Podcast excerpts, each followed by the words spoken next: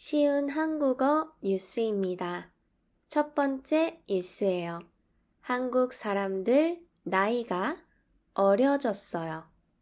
한국에서는 2023년 6월 28일 수요일 오랫동안 사용하던 나이 시스템을 버리고 국제적으로 사용하고 있는 만 나이를 사용하게 되었어요.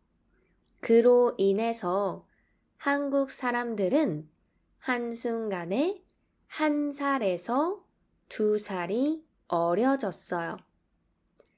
예전에는 한국 사람들은 태어날 때 한 살이 되고 매년 1월 1일에 모두가 나이를 먹게 되었어요. 오래전부터 만 나이를 법률적으로 사용하고 있었지만 일상생활에서는 한국식 나이를 사용했는데요. 이제는 일상생활에서도 만 나이를 사용하게 되었어요. 바로 달라지기는 힘들겠지만 익숙해지겠죠? 두 번째 뉴스예요. 스레드가 출시되었어요.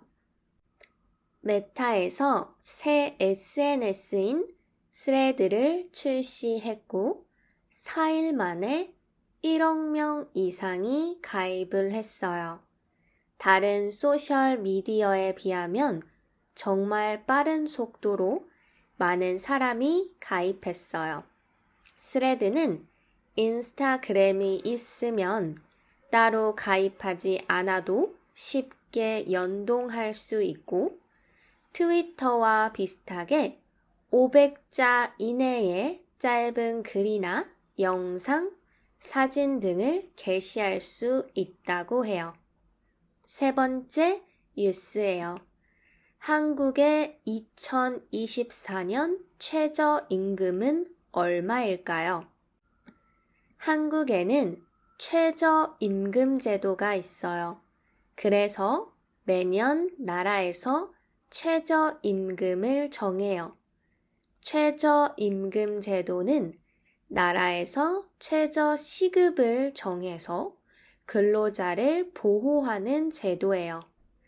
2023년에는 9,620원이었고, 지금 2024년 최저임금에 대해서 논의하고 있어요. 2024년에는 얼마가 최저임금이 될까요? 여러분의 나라에는 최저임금이 있나요? 공유해 주세요.